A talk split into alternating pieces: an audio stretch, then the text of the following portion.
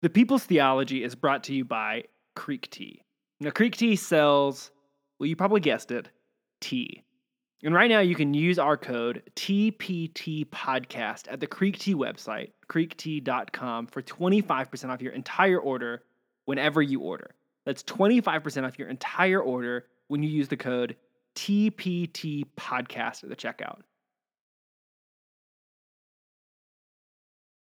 If you've been listening to the People's Theology recently, then you are familiar, probably exhaustingly so, with the themes and questions that we've been wrestling with. Mainly, why is the world the way that it is? And what do we do about it?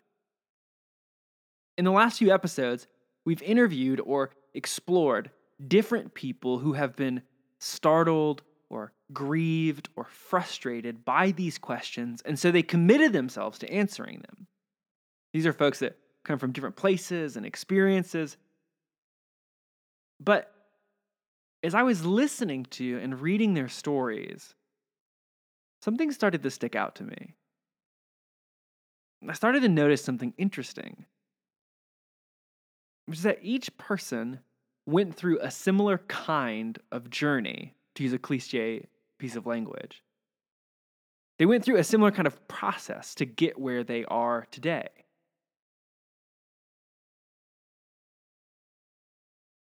It starts with a set of questions an experience, a wound, often a need, one that you've experienced or that you see around you. And that leads to an attempt to answer those questions, deal with those wounds, address those needs. So, for example, why is our neighborhood so segregated and what do we do about it? Or why does the evangelical church pick more fights than it reconciles and can we change it? Or why is the church lost a robust kingdom imagination and can we cultivate a new one? In each instance, there is this question that arises from a need or an experience or a desire, but then it leads to something. And in each person, it led to tension. Or maybe the better word would be it led to resistance. When the person who sees the need attempts to address it, when they get their hands dirty, or maybe when they push deeper than ever before, something tends to push back. Some other force, reality, system something resists the change.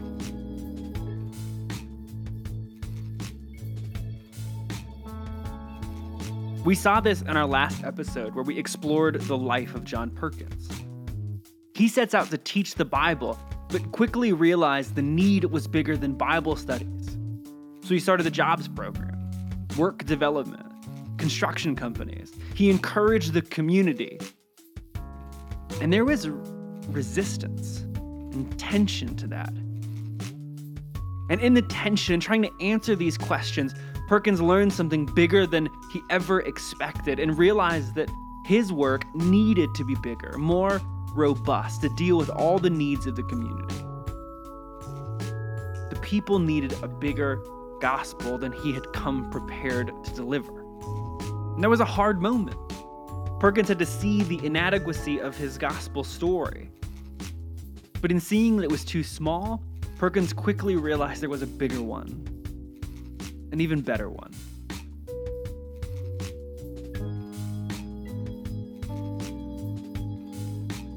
And that always seems to happen. We have a question, try and answer it, and then in doing so, realize that the answer is more complicated or bigger than our question anticipated. So we have to go back reevaluate, rebuild. And each person that we've interviewed has had a similar kind of moment, some prophetic back and forth of questions getting bigger answer than expected. But here's the thing if you are paying attention, that back and forth, that never stops happening. New needs beg new responses. So we push even deeper. And every time that we push deeper into an issue or a problem or a need or a question, we experience new resistance. As Perkins chooses to push deeper, he experiences deeper resistance. Resistance in the system, resistance in the people, resistance in the silent and complicit churches who ignored and perpetuated the issue. And that revealed a bigger answer that challenged his very framework, his ethics, his theology, even. It's that back and forth, that struggle between what I knew and what I was taught and what I'm experiencing that makes up the life of a Christian who is choosing to live on the ground in the real. The question for us is what happens when our framework is challenged? What happens when we don't like the big answers? What happens when we're forced to reevaluate? What do we do with that?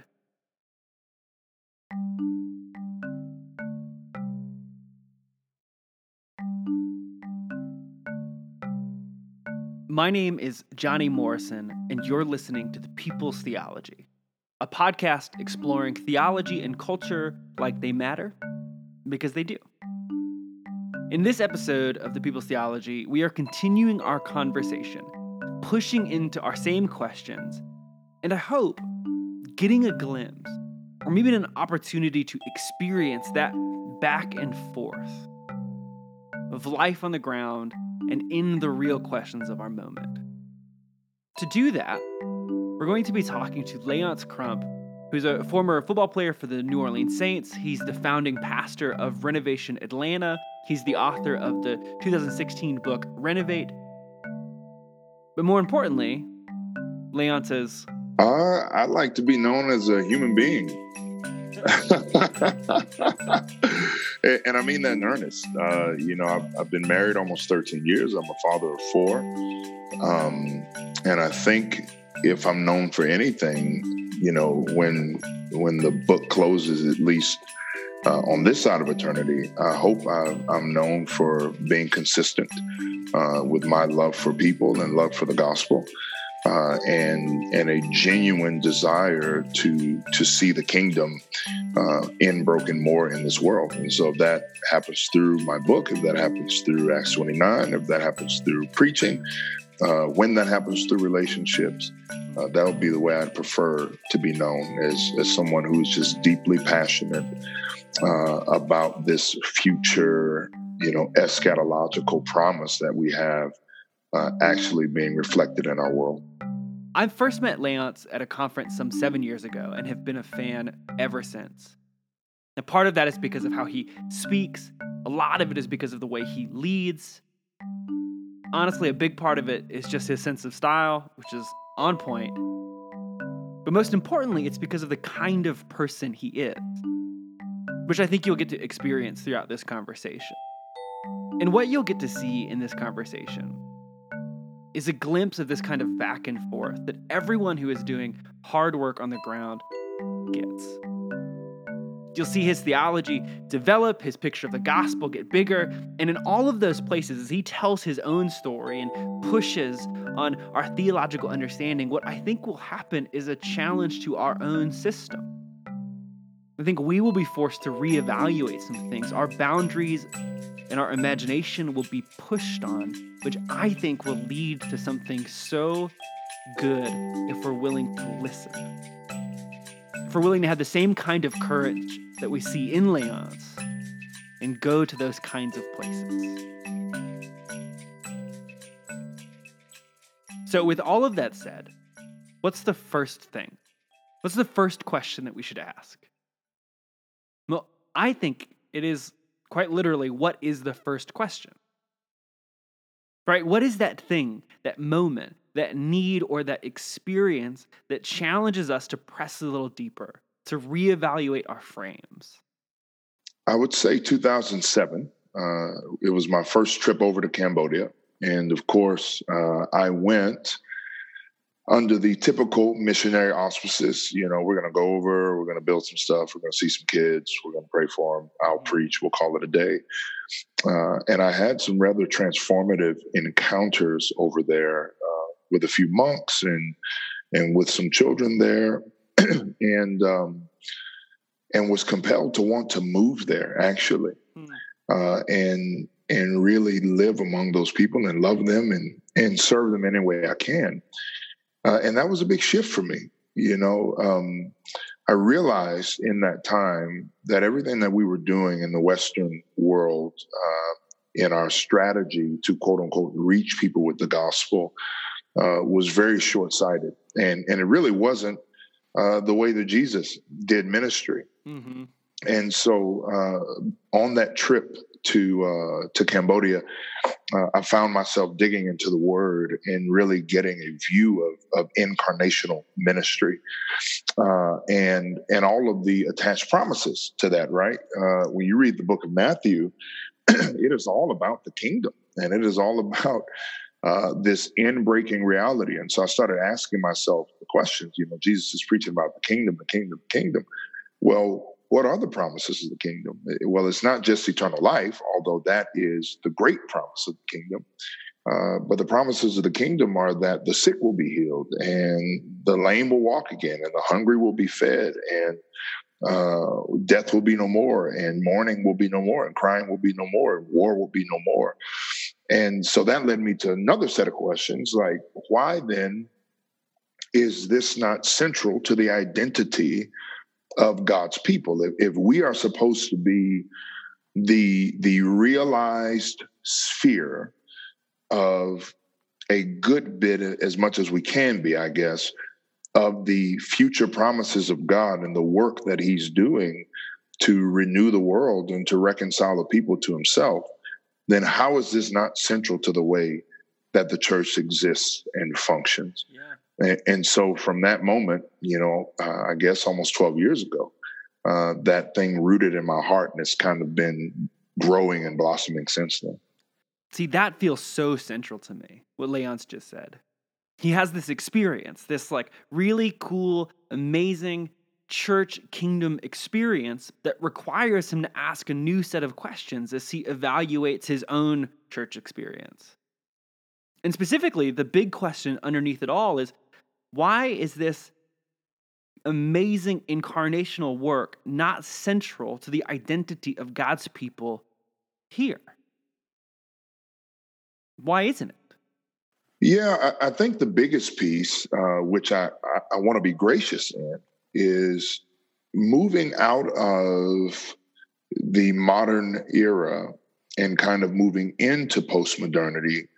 There was a, a, a significant shift towards a circle the wagons mentality. So, you know, you had Nietzsche and others challenging the foundations of Christianity in ways that it hadn't been challenged in generations. And so there was this wholesale retreat from culture and this wholesale retreat from uh, from the sciences and uh, this wholesale retreat. And this is a, the last piece here from the social nature of this gospel proclamation because uh, it was being co opted uh, and reframed and reformed in a way that said, you know, doing good things is the gospel. And that's just not true.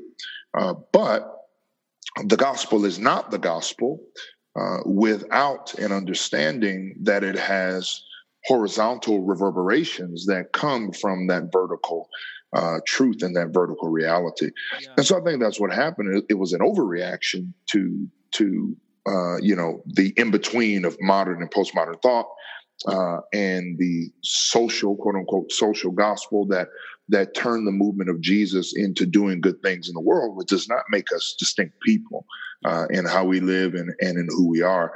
And so I think there was a wholesale retreat and overreaction that then produced, you know, all types of tributaries off of off of that thinking and off of that decision making that are still going. You know, uh, with with uh, Dr. MacArthur's social justice paper, uh, it is it is written to a reality that doesn't exist yeah. anymore, and, uh, and and it really is fairly tone deaf with respect to what those of us who are proponents of a more realized kingdom gospel are actually trying to accomplish.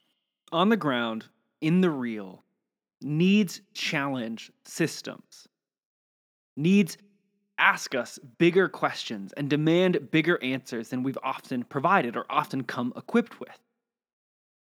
And as Leonce is answering those questions and developing a more robust theological system, he is experiencing resistance.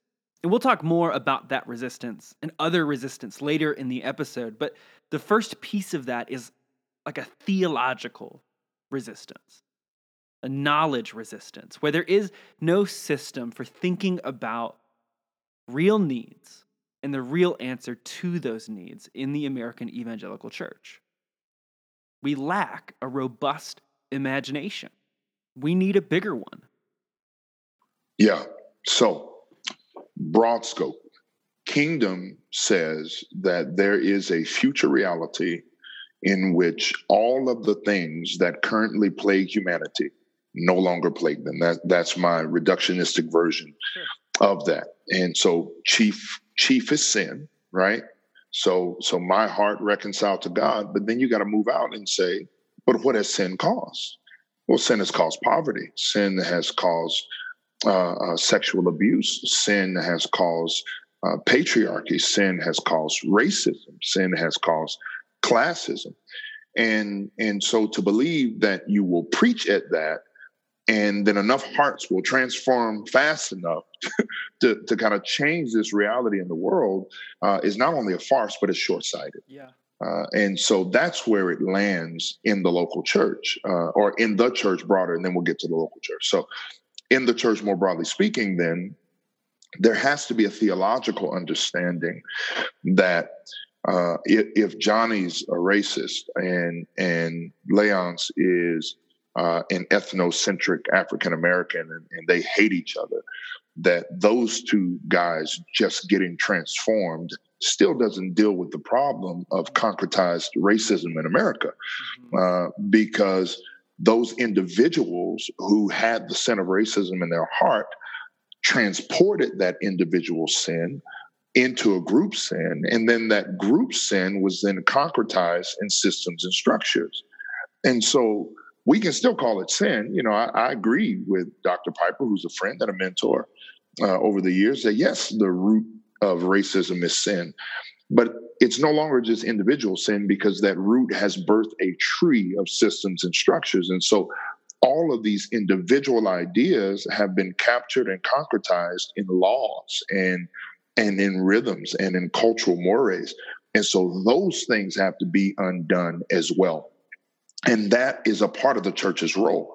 Uh, it, it's not an either or. It is it is preaching passionately the gospel of reconciliation with God uh, on a Sunday morning and preaching passionately the the gospel of reconciliation with man, which plays itself out in macro and micro ways, uh, so that the church becomes the sphere of, as much as we can, of course, this realized eschatological reality.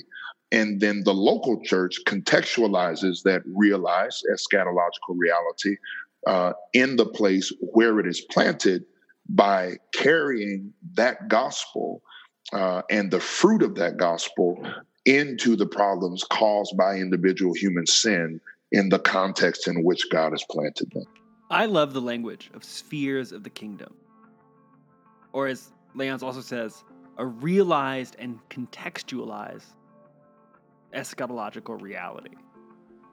Meaning we live out this hope on the ground, this future reality is expressed in us. Yes. Because because we're called ambassadors. Yes. Uh, Second Corinthians 5:20. What does an ambassador do? An ambassador goes as a representative of another kingdom and establishes an outpost that is reflective of that reality. Yeah. And somehow we've missed that. Yeah. somehow we have missed that. And and and I think there's a lot of causes to that. As I said, you know, the circle the wagons mentality. But I, I think there's been a marriage as well between um, Western individualism and Christianity that has produced this baby of the modern evangelical church. And evangelical church has rarely had the framework to engage the questions and issues and needs that Leonce is talking about. And that's a kind of tension. But it's not simply a theological tension. There's a real resistance that this theological framework makes real, that it covers up, and that it empowers. Man, it uh, we're at the point of turning over tables uh, with respect to many of these things. And that leads to the second big question, which is when the framework is too small and the structure is giving resistance. What then do you do? Well, you have to push.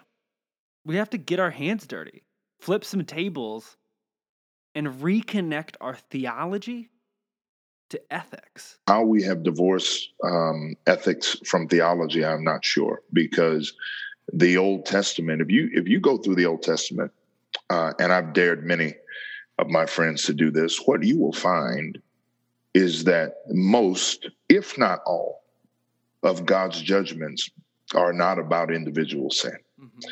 They are about ethical misrepresentations of who his people are supposed to be because they are covenanted to him. Yep.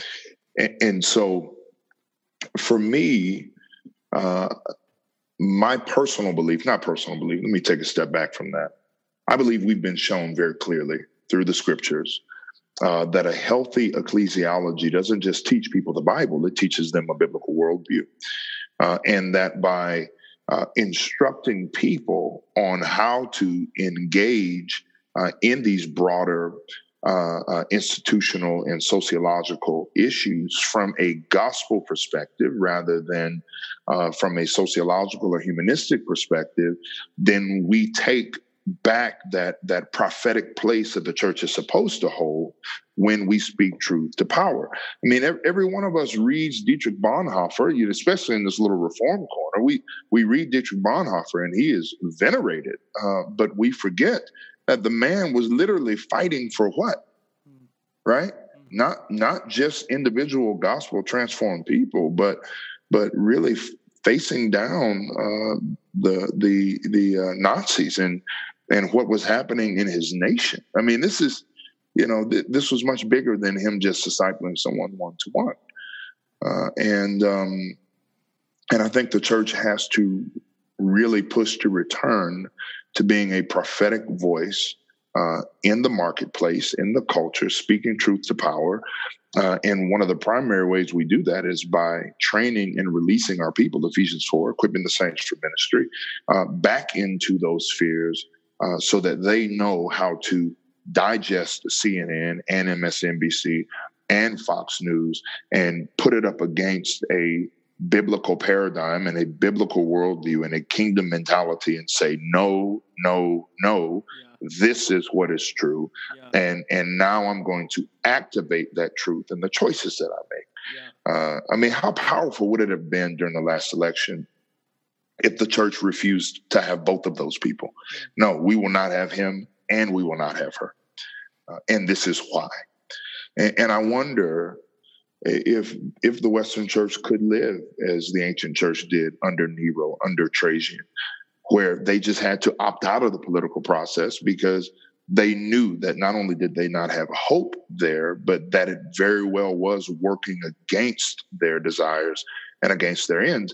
And so they had to really become a true counterculture uh, in a way that subverted the empire uh, through the way the people lived in these kingdom colonies, in these kingdom outposts, uh, and became an uncontrollable movement, not because they secured political power, but because they subverted political power through Jesus' love and, and through the proclamation of the gospel and, and through being a third way uh, in in a very rigid uh, um, and authoritarian governmental situation.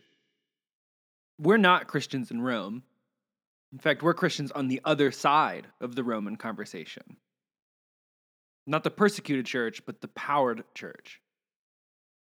So, what does it look like in modern America, where evangelicals hold quite a bit of power I should say, white evangelicals hold quite a bit of power. What does it look like to push against these frames now, these deep stories? Yeah. So the the reality is knowing the American story, and and mm-hmm. and let me address that with a story. So I'm in a conversation with my mother in law, and she genuinely has a pie in the sky view of American history. And she says one day, uh, you know, man, I just wish we could get back to the good old days. And that captured everything for me. Uh, and I was feeling particularly antagonistic that day. And so uh, I said, what good old days were those? You know, this is Make America Great Again. Well, when when was it great? Because because in my meta narrative, when I work back to the 80s, we were dealing with redlining and housing crisis. When I work back to the 70s, it was uh, a job market that was not ready to receive ethnic minorities.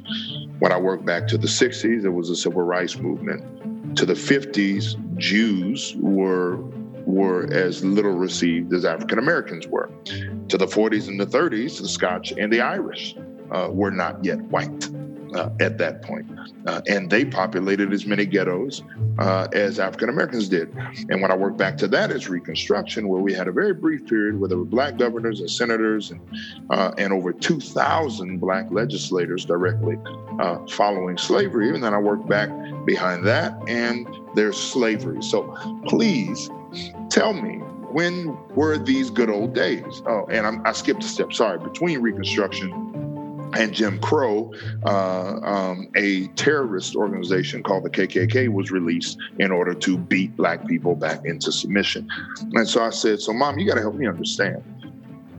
When were those good old days? Because in none of those eras could I have even married your daughter and even been partially accepted in the nation that I call home.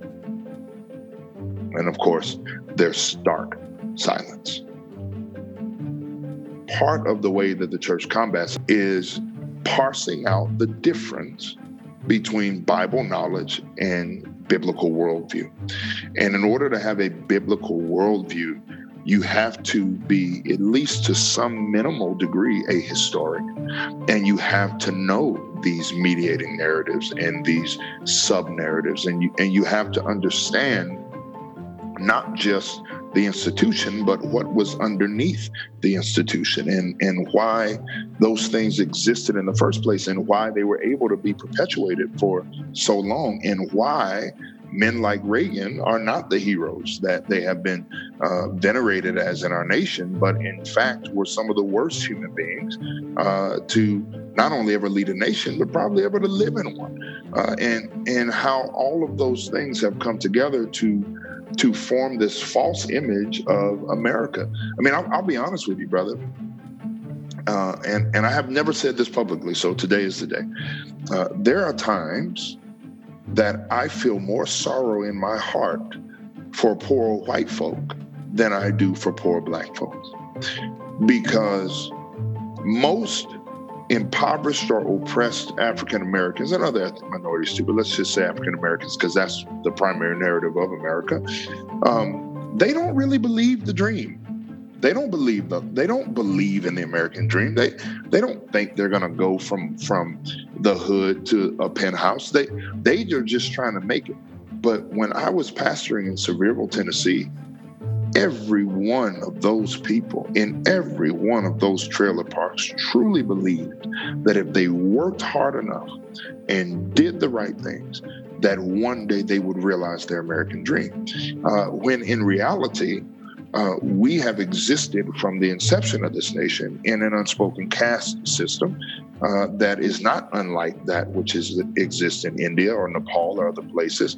We've just upheld ours not through law or through fear most of the time, uh, but through a false narrative that makes people believe that they could ever truly work themselves out of their circumstances. And we have just enough anomalies to point to and say, "See, he did it." Anyone can do it. But I am one of those that people say, "Oh, this race conversation. Look at look at Pastor Leonce. He's made it. He's educated. He's you know." Uh, but there were a series of providential and intentional things that had to happen for that to be my reality. And most people never move far beyond the ground in which they sprouted. And so, in order for the church to actually address these things, then we have to be at minimum uh, historically informed enough to know really what America is and really what the West as a whole is in order to address the reverberating effects of so many choices over the last several hundred years.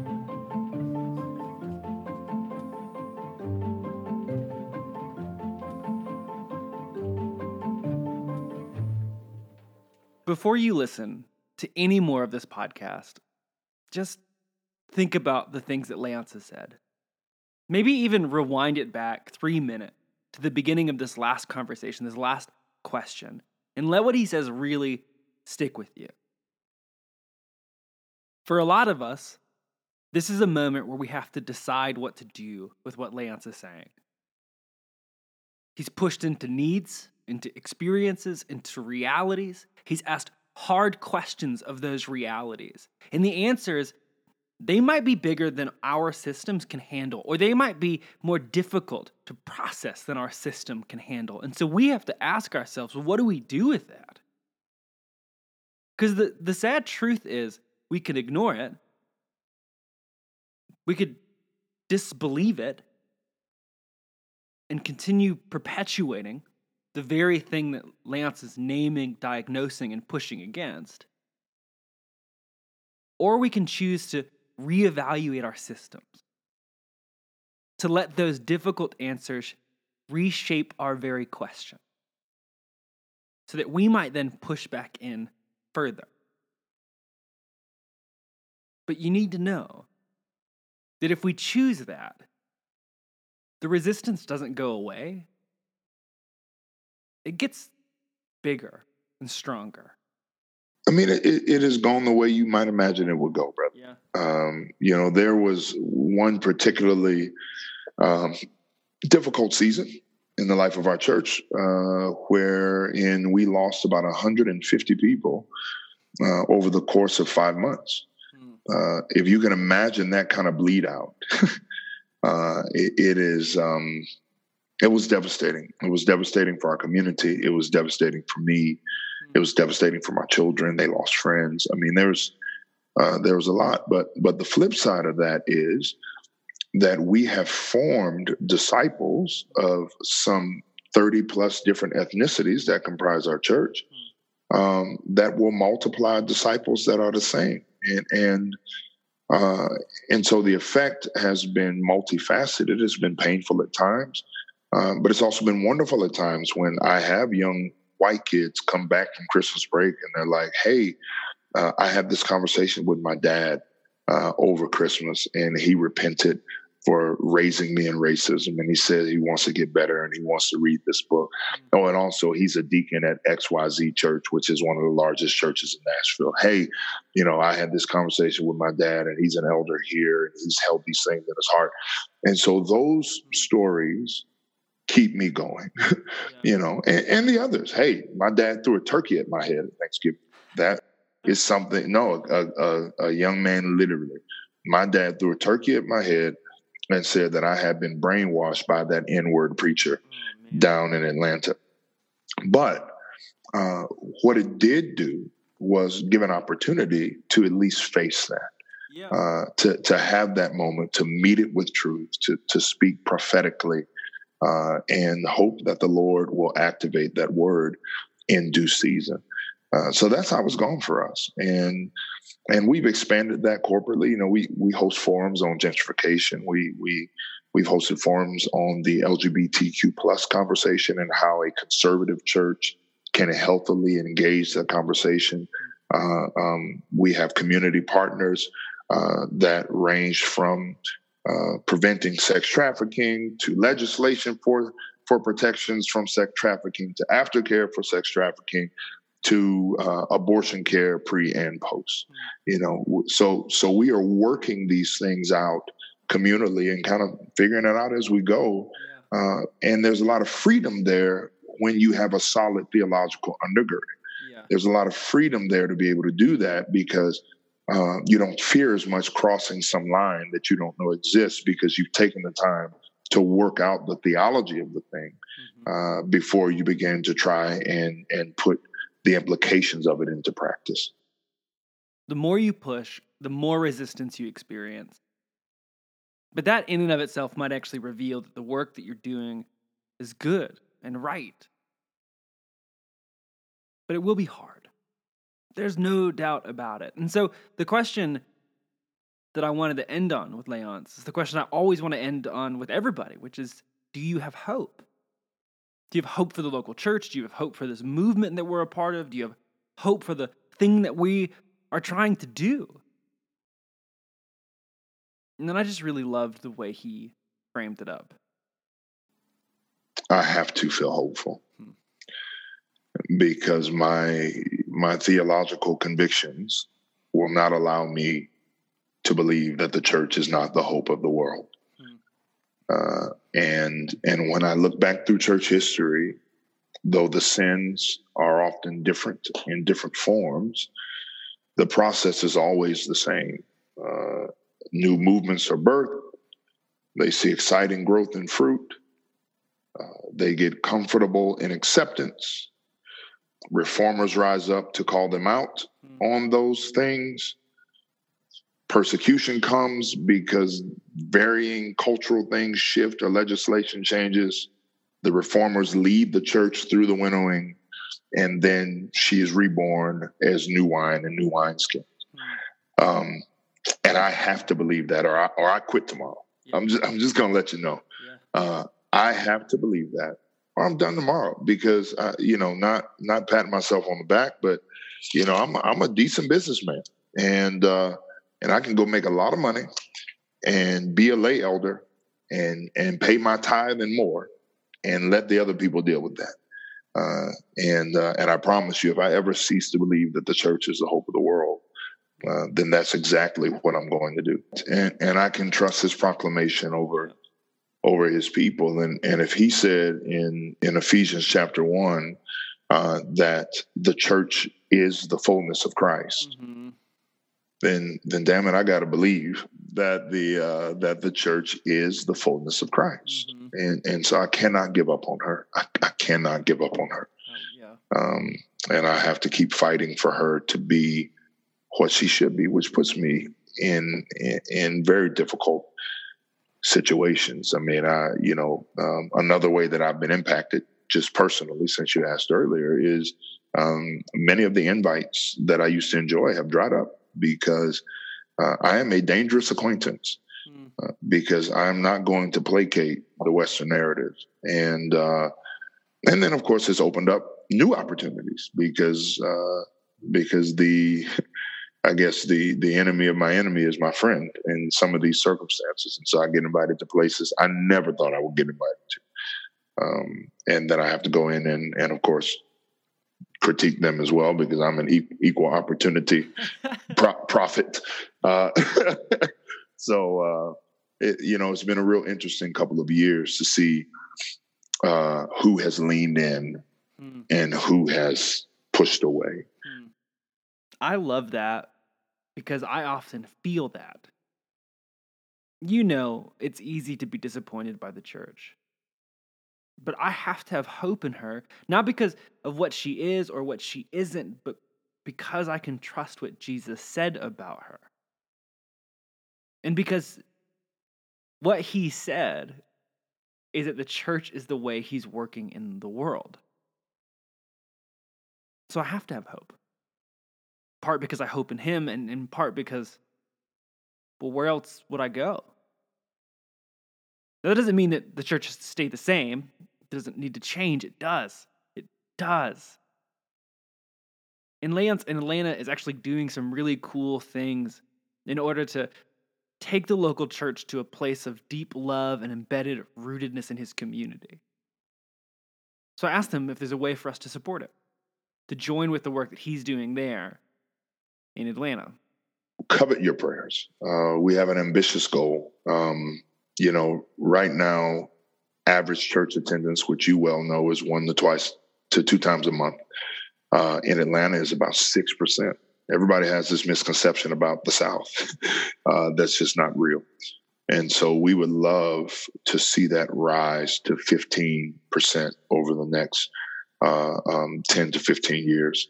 Uh, through church planting, through strategic partnerships. and, and of course through the evangelism of God's people uh, from the local church. Uh, so that is our big audacious goal, and and everything else that comes out of that is related to that big audacious goal. And so I, w- I would ask that people pray.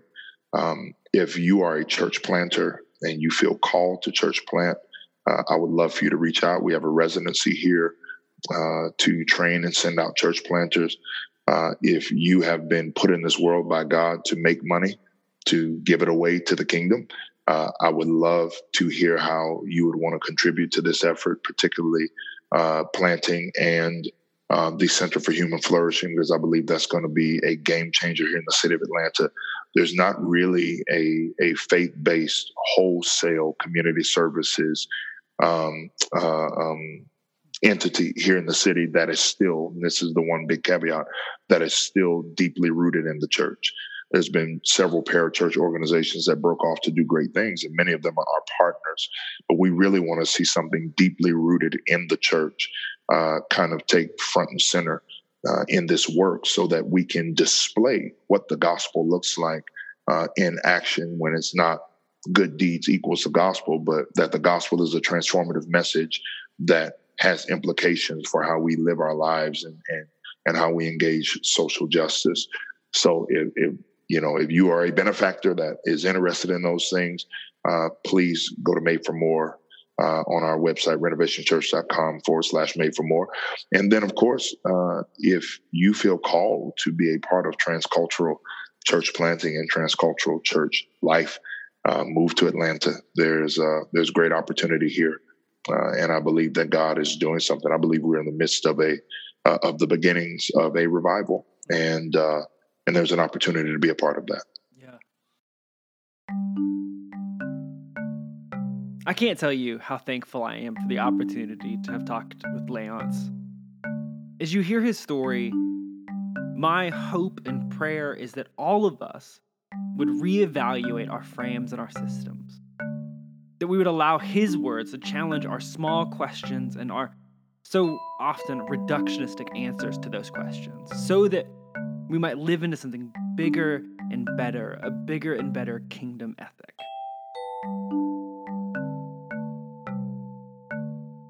The People's Theology is brought to you by Missio Dei in Salt Lake City, Utah. For more information about who we are and for more information about the show, check out our website at missioutah.com. Thank you for listening. If you would go rate us on iTunes or wherever it is that you listen to podcasts, it helps more people find the show and it makes me feel a little better about myself. But more importantly, would you share this episode with someone? Not to condemn them or to judge them or to one up them, but to lead to a conversation, to open up space, to help you both ask a better question so that you might live more like Jesus that we might act more like the church. Thanks for listening.